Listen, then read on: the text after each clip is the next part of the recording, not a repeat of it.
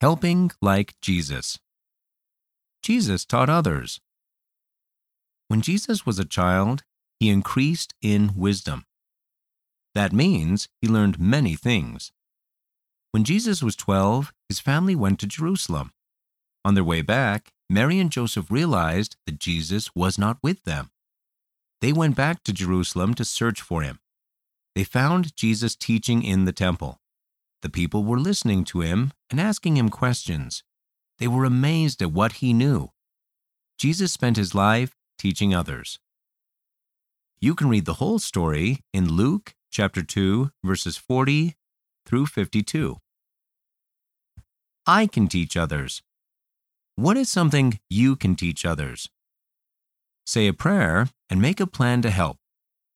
Do your plan. I help my younger sister do her homework for preschool, and I teach her to draw and write her name. When my family studies Come Follow Me at night, I help my sister with the scriptures. I show her the pictures and explain them to her.